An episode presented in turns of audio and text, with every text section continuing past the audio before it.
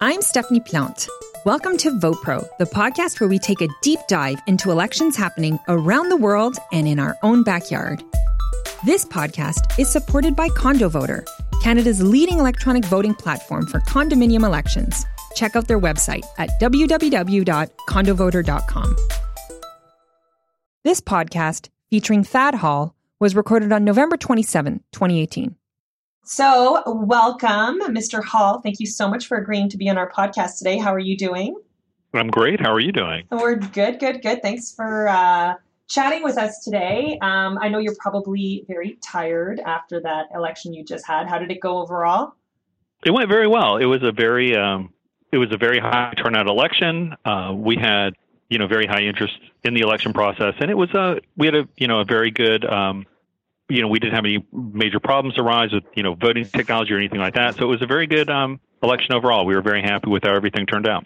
Perfect. So before we get into those details, though, we'll go just a bit into your background. So can you just tell me a bit about yourself? You have an academic background, as I understand. Can you just talk about that? Sure. So I have a PhD in political science, and I was actually studying how Congress makes public policy, and then in 2000, I was working for a think tank that ended up helping to create what was then called the National Commission on Federal Election Reform. And that commission was created by President Carter and President Ford, and it became involved in evaluating the elections after 2000, and it made recommendations that resulted in the passage of the Help America Vote Act. And from that, I became involved in a variety of different academic projects related to voting, including some work on internet voting, work on voting for people who are overseas. And then I've done work that was much more public opinion oriented. So focusing on people's attitudes toward different types of election reforms, or examining what makes people confident their vote will be counted correctly, or examining people's attitudes toward different types of voting technologies. So especially paper ballots versus electronic voting.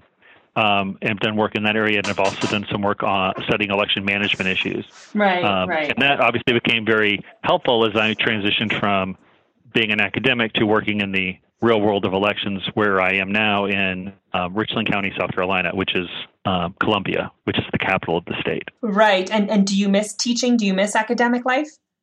I actually really enjoy the practical side of what I do every day, mm-hmm. and I find that very rewarding. And so I actually don't miss it too much. It's been a great experience to be able to do the applied side of what I do, and I've really enjoyed that.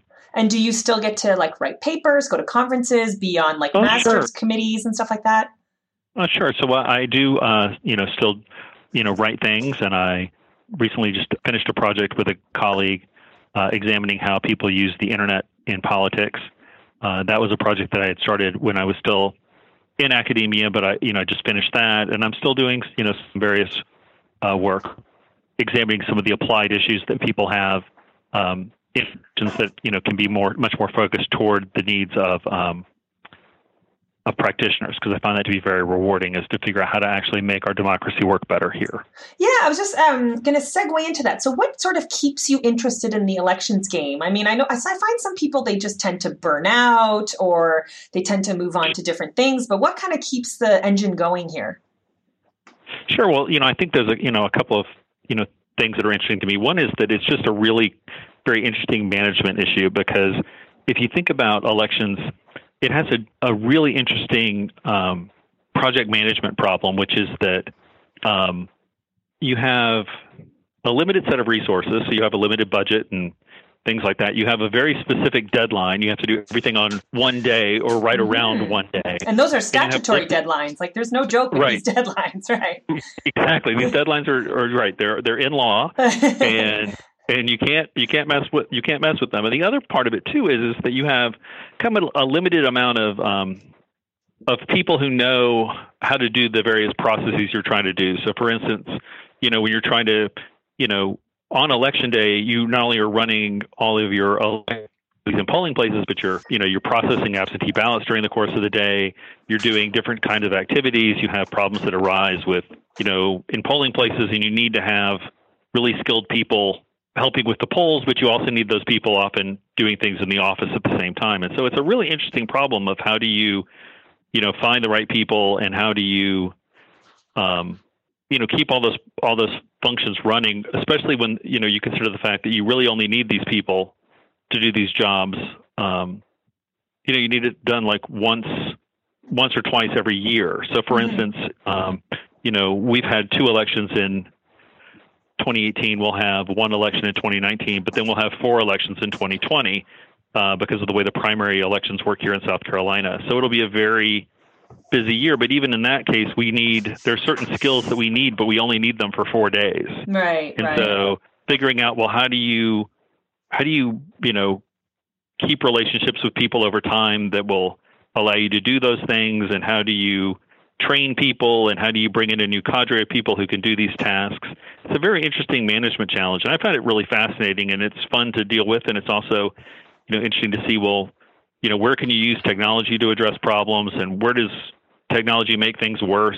We often think that the solution to all problems is to just automate everything, but in some cases, more technology is actually, it's much more complicated because it requires, it can often require, a higher skill set among people, and you need those people. You still only need those people for a limited number of days in a year, and so it kind of creates interesting issues and dilemmas. And often, getting things ready for an election when you're doing something in a high-tech way can be much more complicated. So, for instance, we use electronic poll books. Basically, we're using voter registration lists that are on a computer.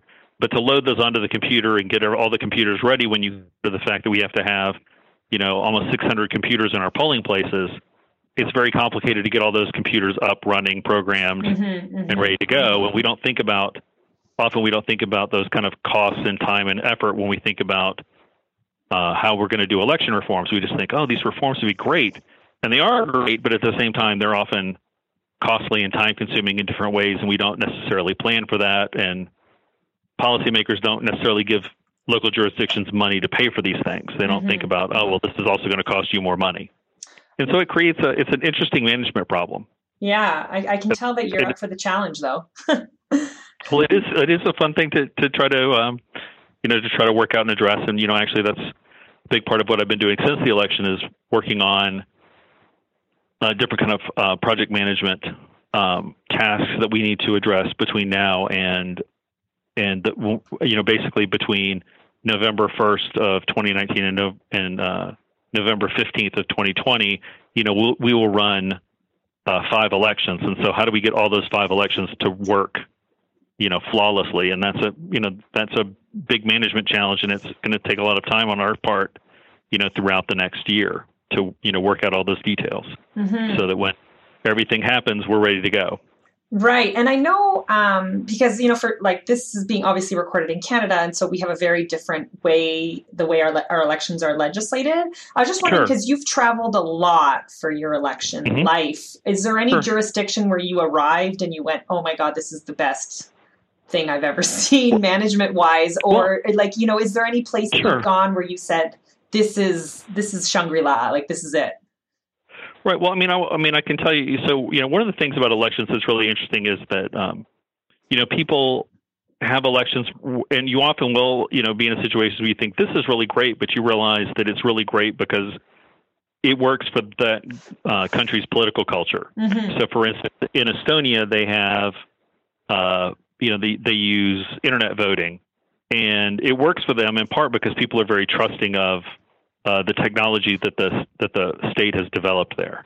And, in America, we don't have that same sort of trusting process. And, we have different elections. We have, we don't have any sort of proportional representation, which tends to make our elections, people tend to view our elections in a much more of a zero-sum game.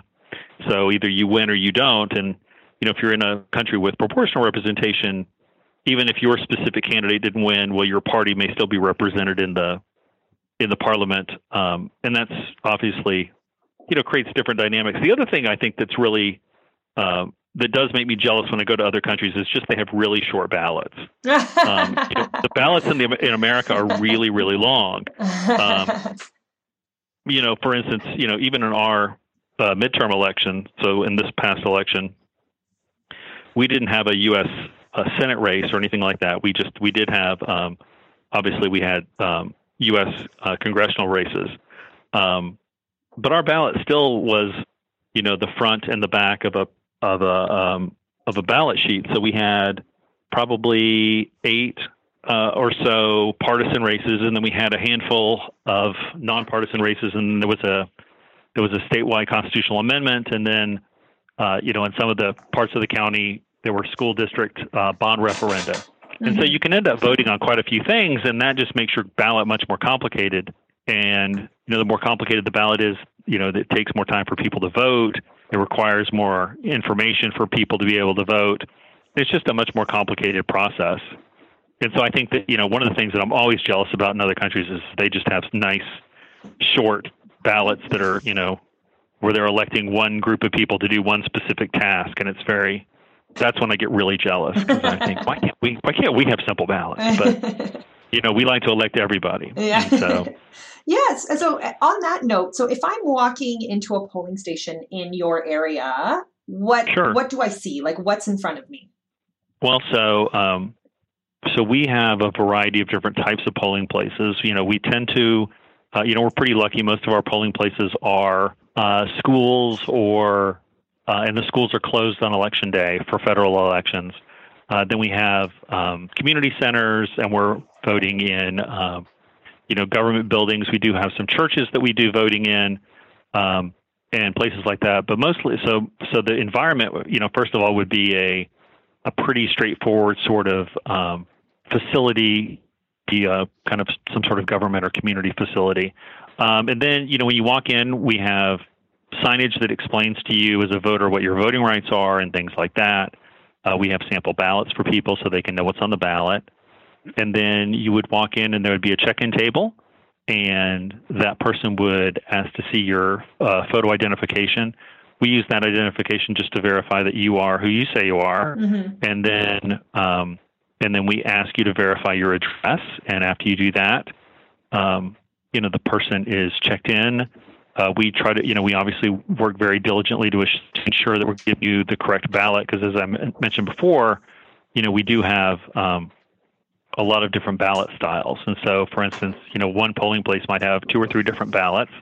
And then, we once we check you in, we give you a little card. That card is used by us to make sure that we do give you the right ballot. And then we use electronic voting machines, and so the voter gives that card to what we call a ballot access manager, and that access manager pulls up the correct ballot on the voting machine, explains to people what the voting process looks like, and then that person is able to vote right then. Mm-hmm. It's a pretty straightforward and simple process. We allow in South Carolina what we refer to as straight party voting. And so if you want to vote for just Democrats or just Republicans, you can do that. It's a pretty straightforward process. And so when you select that, you're selecting all the partisans from that party. And we have a large percentage of our population who votes straight party. So over 60% of our voters were straight party voters. And so that's pretty much what the voting process is. And then at the end, we give you a little sticker that says, I voted. That's one of the happiest things people get. People mm-hmm. get very mad if they don't get their I voted sticker. People, it's their, if it's, it makes sense, though. People want to have their little, bit of swag signage that says that they participated and they did their civic duty. And mm-hmm. so, and we do that. And then people, are able to go back about their day. We also have, obviously, a fair number of people who vote absentee, mm-hmm, and we let people vote absentee on election day. And then we have what we refer to as in-person absentee voting. It's very similar to early voting in other states, but we call it in-person absentee voting because you still have to provide an excuse, and it technically is still early voting. Mm-hmm. I'm sorry, it's technically absentee voting. And so we have a fair number of people who vote, before election day as well. And so that's pretty much what the process looks like here, and how we do things. For some reason, I find that so fascinating. What the inside of your poll, it's like looking in people's closets, right? Sure. Like, what does your polling station look like? Right. Yeah. So you've done a lot of research studying the voting experience, as you just described, how voters interact with poll workers, voter confidence, and the voting process in general. So how have you applied your academic knowledge to your new position? Well, you know, obviously one of the things that I did was I was able to apply quite a bit of what I knew about poll workers to our the training we did for our poll workers. So I actually helped to implement a lot of our poll worker training for this election, and that obviously was allowed me to be more involved in applying some of the things that I knew about, you know, how to make voters feel more confident about the election process. So I did do that. And then I was also, I've been able to take a lot of the knowledge I have and just think about how we're going to apply it moving forward. Obviously, you know, this was my first election here in Richland County. And, you know, one of the things that I didn't want to do, and, in my, our director, you know, we were both very cognizant of the fact that we wanted to just see how things went. And then once we were able to work out how things went, we could think about, well, what are the changes we need to implement to make sure that everything flows better for the next election? Mm-hmm. And so, you know, one of the things that I've been able to identify are, you know, some things that we could be doing better, polling places to, to improve, you know, poll worker training or poll worker confidence in the process, some things that we can do to do some better planning for serving our voters better. We have quite a few elderly voters. We're much like, you know, the rest of the country where there's a large senior population. Mm-hmm. And so one of the big things for 2020 is how do we ensure that we're best serving that senior population? Mm-hmm. Because that's going to become a bigger and bigger issue over time as America continues to age. You know, we're much like the rest of the world. We're a very large population of people who are 60 and older, you know, by the middle part of 20s, and so we want to make sure that we're planning for that now, and we're also serving that population well mm-hmm. In the next election, because that's a big issue. You know, one of the things people don't realize is that, you know, in today's society, if you live to be 60, the odds of you living to be 80 are really high, mm-hmm. and so as we but as people age, they also have, you know, special kind of needs. They're much more likely to have a disability. They're more likely to need extra assistance, you know, in the voting process, or extra assistance in getting to the polls and things like that. And so we have to, you know, obviously be prepared for serving that population as we move forward. Mm-hmm. So that's been another big thing is, you know, determining how can we use data to understand our polling places better and to address some of those issues. And we're, you know, working very diligently to do some of those things. Right. And were you apprehensive going into the election with everything you knew and everything you wanted to apply? Like, were your nerves kind of getting the best of you, or did you just kind of go with it and here we go, we got to get this going and off to the races? Well, I didn't think, you know, anything, you know, obviously I didn't think anything tragic or bad was going to happen, but at the same time, you are very nervous in that you want to make sure that, you know, there are a lot of things. You know, one of the things I did know from my academic study was that, you know, there's a lot of points in an election where things can go wrong. You're basically delegating, you know, this very important process to, you know, 1,000 workers who are out there on election day. You have no control over their polling places. Richland County is a very big county geographically. Mm-hmm. And so, you know, our polling places are everywhere, literally, and they're very spread apart. And so if something goes wrong, it's not like we can't get there in 5 minutes necessarily. And we have techs out in the field, obviously, on election day. But, you know, even with having, you know, a technical staff out in the field, you still realize there's a lot of things that can go wrong. And so that part of it was very nerve-wracking to me.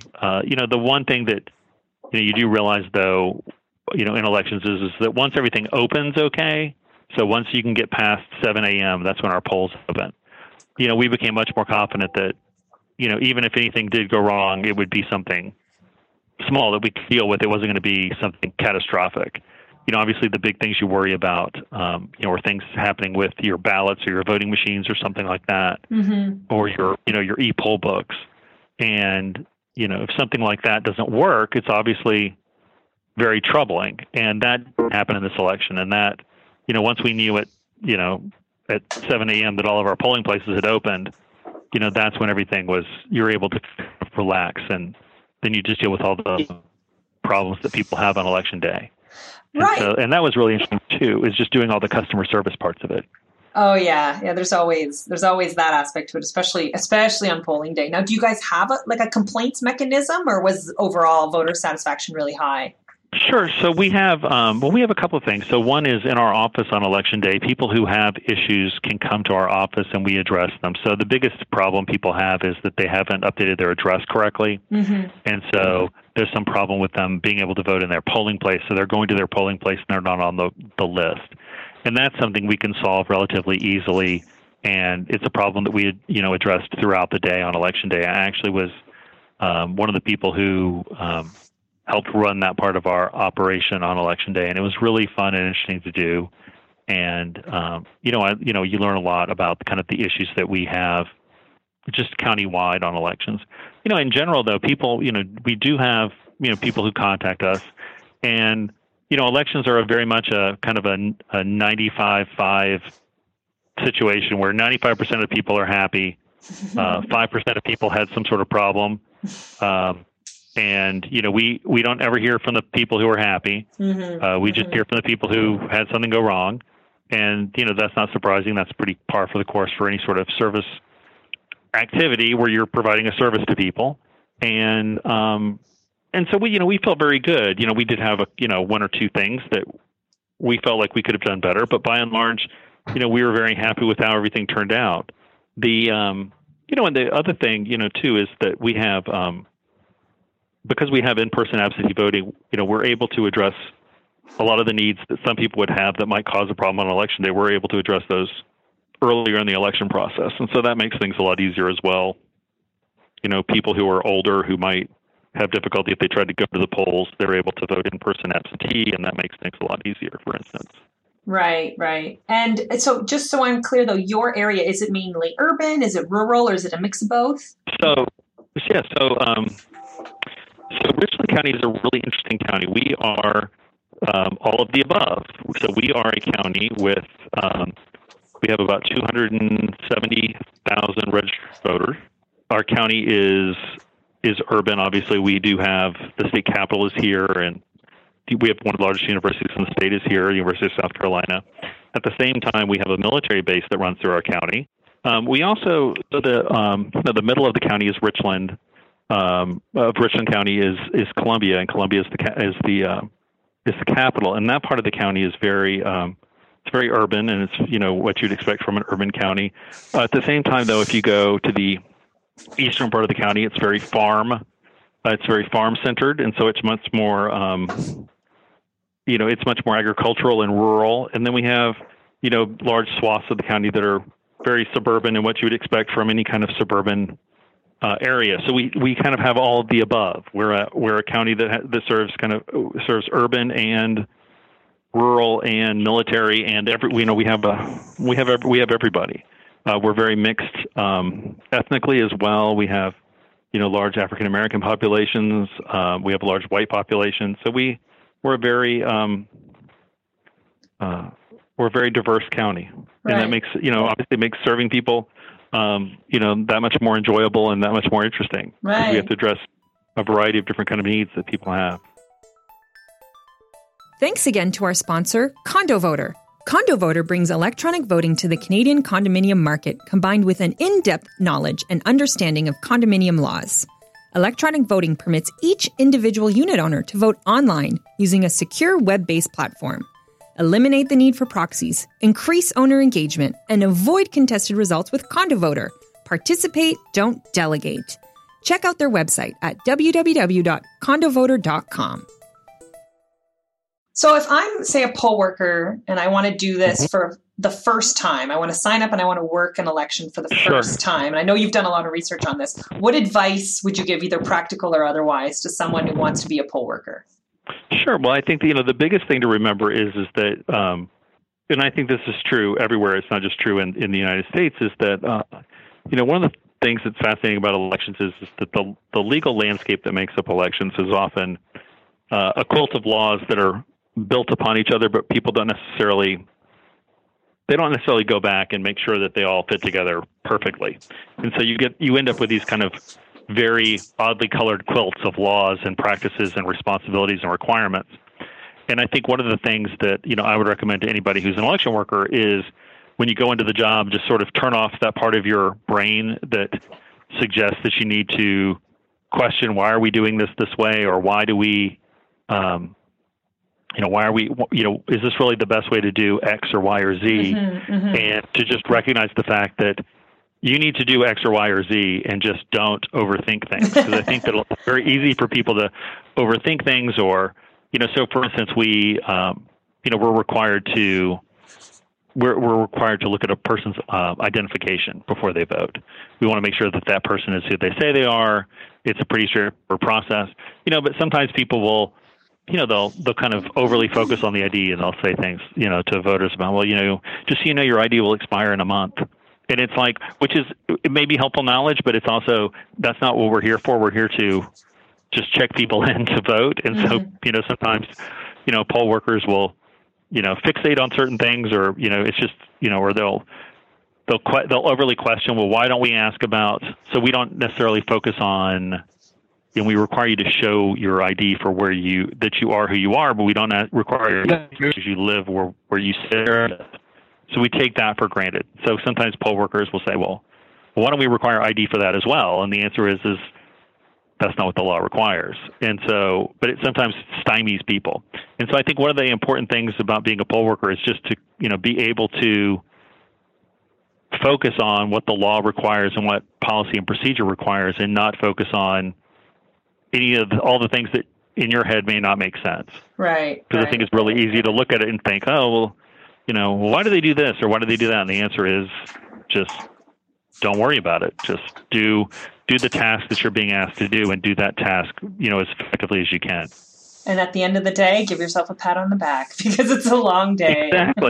Exactly. Yeah, we're paying you tons of money. If you want to become rich, be a poll worker. I'm being facetious. Being a poll worker is something people do because it's, it helped to make your democracy work better. And, I think that's something we forget about, and this is true in all Western countries, and countries around the world is, that have democratic elections is that those elections are, we've delegated to our citizenry the responsibility for making sure that our elections work. And, this is true in Canada, it's true in the U.S., it's true, most everywhere.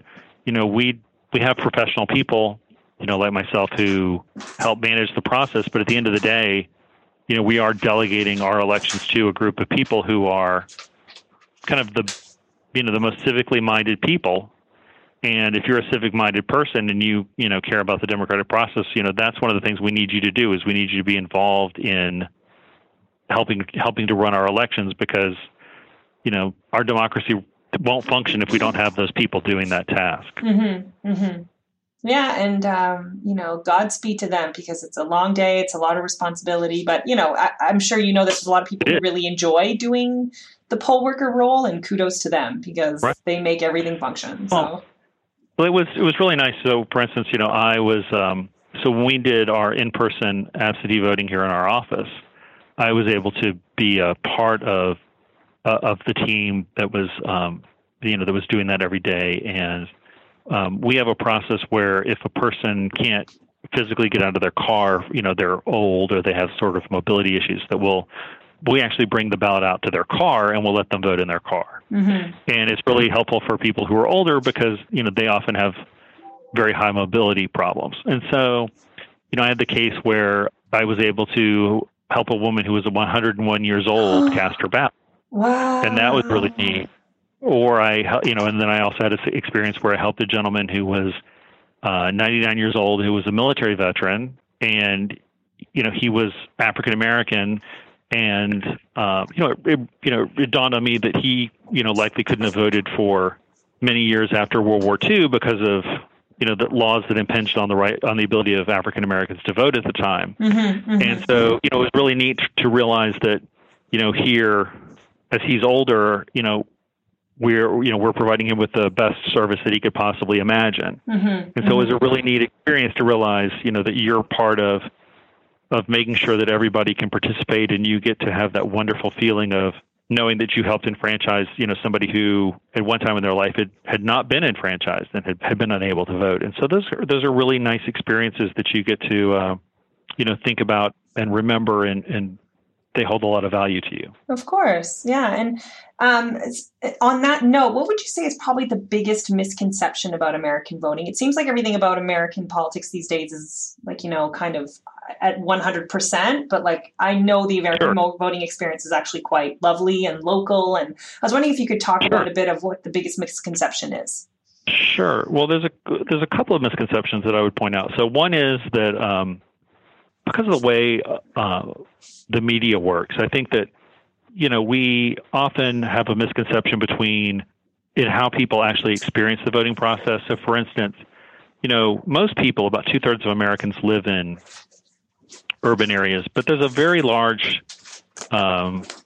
you know, percentage of people, you know, there's over about 100 million people, they live in rural areas, and most voting actually happens in very small jurisdictions. And so, you know, the issues that we often see in the news are issues that are arising in, you know, kind of large urban jurisdictions that are highly contested. And, you know, most elections are actually not happening in that, you know, many elections are not happening in that kind of environment. Mm-hmm. And so the first thing I would just point out is there's a lot more voting going on in kind of rural places that you've never heard of, and that where the process is much more simple and people are, you know, people know each other, and it's just sort of different. So that's the first thing I would point out. I think the second thing is that, you know, by and large, you know, voting is a very well-run process. You know, most people go in to vote. They're, you know, in large parts of the country, people are actually voting prior to Election Day. They're voting in person or they're voting absentee. They're not having any kind of problem. They're going in, they're casting their votes, they're going home, and they're watching football. Just, you know, it's the fall, right? This is what people care about. And so I think that, you know, by and large, you know, we tend to read stories or hear about places where there are problems or perceptions of problems. And obviously politicians and people have an incentive to talk about problems because, you know, people don't want to admit necessarily that they lost fair and square. They want to be able to say, well, you know, something bad happened, and they want to be able to blame somebody. And that makes sense. At the same time, it often, you know, also, you know, creates this perception that there are these issues with our election process that don't really exist. We, you know, by and large, have very well-run elections. We very rarely have kind of any kind of major problems. When there are problems, you know, it's often the case that, it's often the case that voters have forgotten to do something, or you know, when it's on our end, you know, it often happens. It's the case that, you know, there wasn't a piece of information transferred from the Department of Motor Vehicles to our office or something like that. Mm-hmm. And people just don't understand kind of how that works. And I think, you know, by and large, though, you know, we have a very straightforward election process. It's pretty simple, and that people, you know, should feel very confident in, you know, how that process works. It's run by very professional people who, you know, care a lot about making sure that everybody can participate in a meaningful way. Cool. Yeah. And so what would you say are the challenges for you and your area going forward? So I think that, you know, we have a couple of challenges. One is, you know, as I mentioned before, I do think that the aging of our population is going to be probably one of the biggest challenges we have going forward, is how do we serve that population most effectively? And I think that that's something that we really haven't necessarily focused on governmentally. I don't think that there's been the same amount of consideration of the issues that may arise going forward. And I think that is going to be probably one of the biggest issues that we have, is just how do we serve our aging population? How do we make sure that those people can continue to participate? You know, I think that there'll be ongoing interest and questions about how do we ensure that people who are younger, who are entering in the election process, can participate. And that's something that will just be going on automatically going forward. You know, so how do we make sure that people want to participate?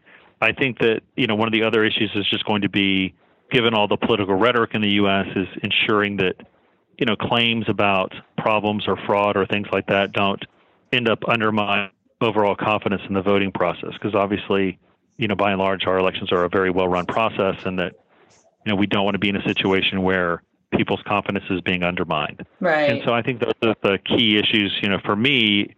You know, as I'm thinking about the next election, is, you know, are those issues of how do we serve our aging voters? How do we ensure that people remain confident in the voting process? And, you know, and how do we address, you know, issues of technology, things like that? Obviously, you know, we're always making new changes to systems, and so how do we address those as well?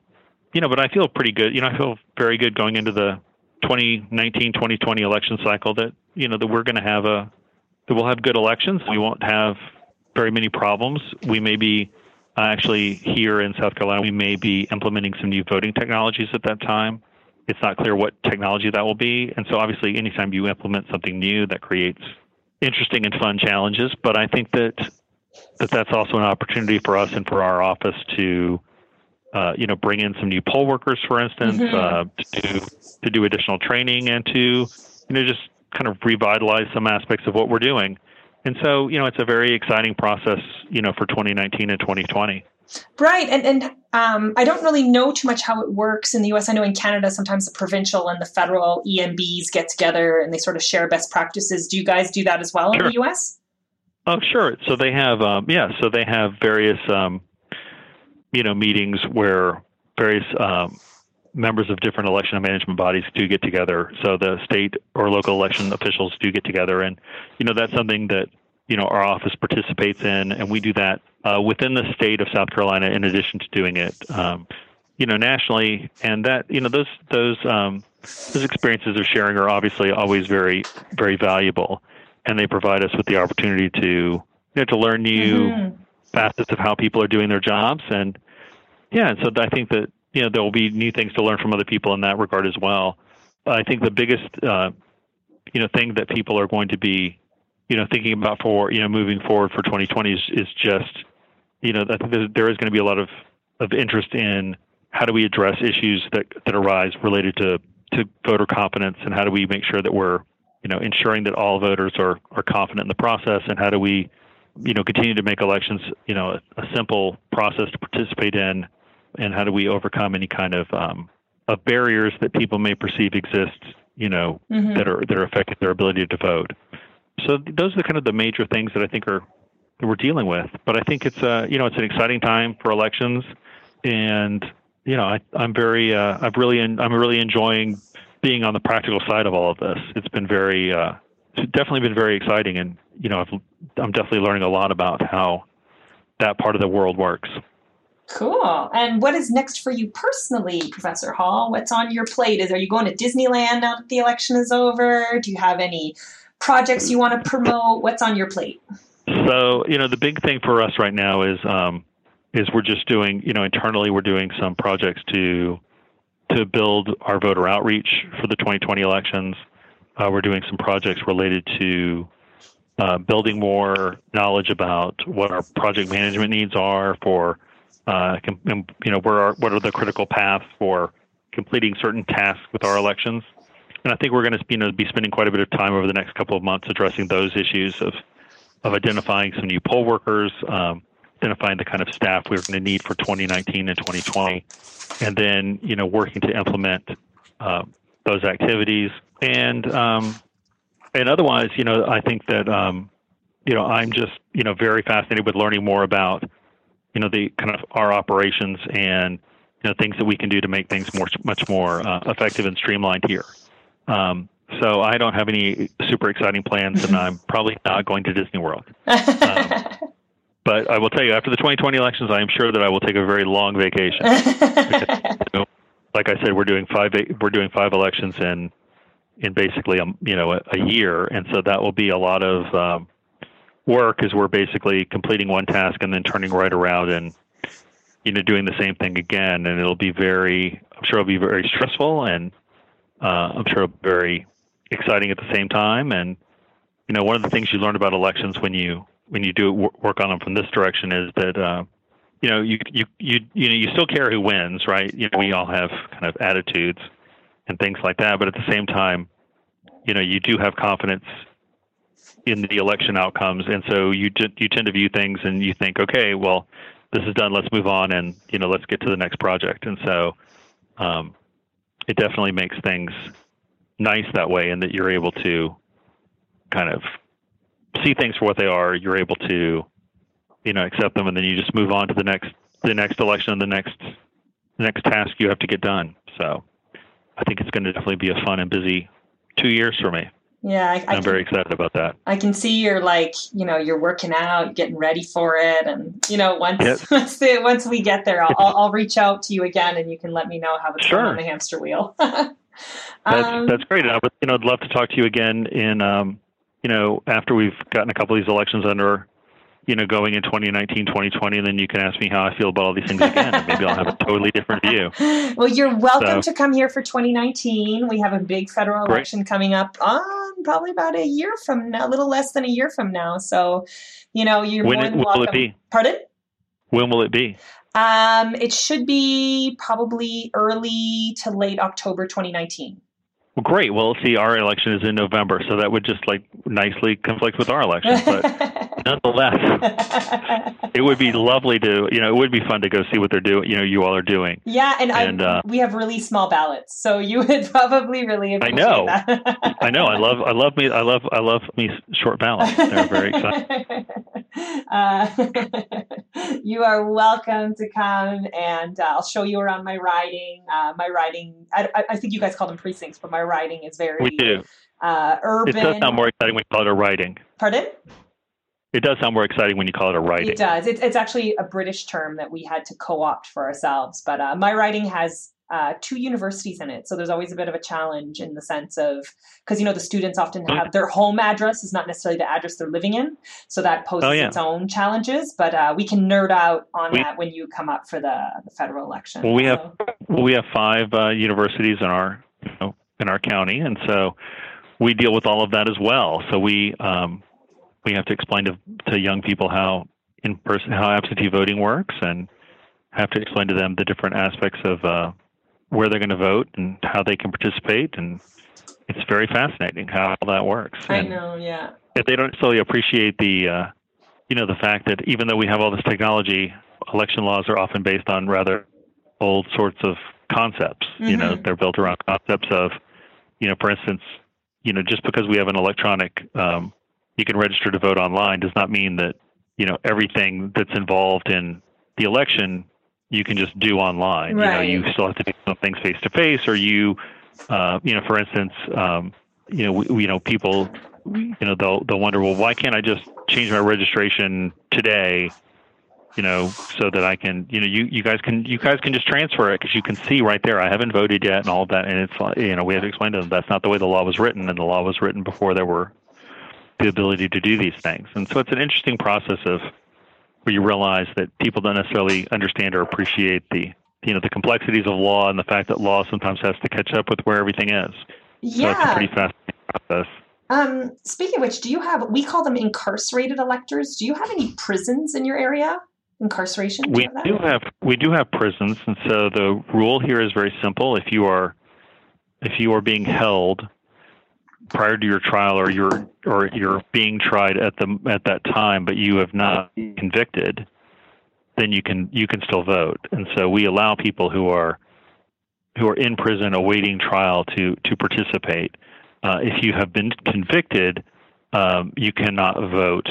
You'd be removed from the lists, but then once you've completed your sentence, then you can just come in and re-register to vote, and then you can participate in the process again. Oh, interesting. And so, I had several people that I dealt with in this election who, we were able to assist in getting re-registered to vote, and obviously they were very excited to be able to participate in the election again, and that's how the process works. And so, yes, we do have that, and we have groups that we work with within the county who help us facilitate that voting process for people who are incarcerated. Because obviously they have to use an absentee an absentee voting process, and so we work with people who help us ensure that all gets implemented. And it's a very it's very rewarding again for those people who are helping, and we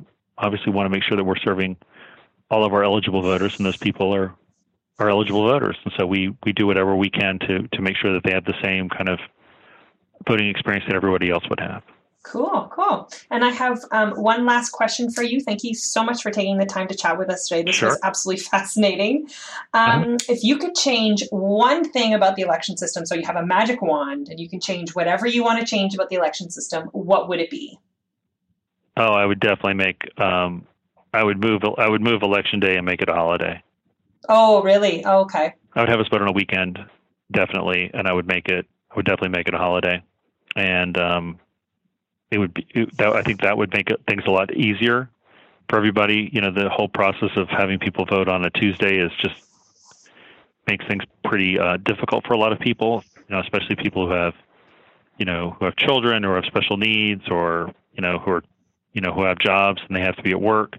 And so, I think that, but the other thing too is, one of the best places to have voting, can be at schools, but, schools are problematic when kids are there. And so, if you had voting on a weekend, it makes it where you can have, you have an easier time, gaining access to new facilities. You'd have better access to workers because people wouldn't be working that day. So it would just, I think, overall be a very nice aspect of the process. So that would be what I would do in the U.S. I would make it a holiday. Oh, well, you know what? Maybe one day you'll have the ear of the president, whoever that person may be, and you can implement that solution because it sounds pretty reasonable. It does sound pretty reasonable. And, I think it'd be a good thing to do. And I think, you find that, places that do that internationally, I think that it does provide a better experience. So that's, one of the big reasons why I would do that. Cool. Thank you so much, Thad. Thanks for listening. To see the show notes for the podcast, go to condovoter.com. For questions or ideas, or to get in touch with me, you can reach me at @specialballot. That's SPECIALBALLOT on Twitter. Until next time, I'm Stephanie Plante.